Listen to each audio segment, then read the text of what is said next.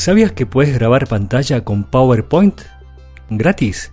Es súper fácil y no tenés que comprar soft adicional. Y como si fuera poco, también lo puedes editar ahí. Lo único que tenés que hacer es ir a insertar, grabación de pantalla, última opción del menú a la izquierda y listo, a grabar. No te lo pierdas, este tema y muchos más lo encontrás si nos seguís en todas las redes sociales.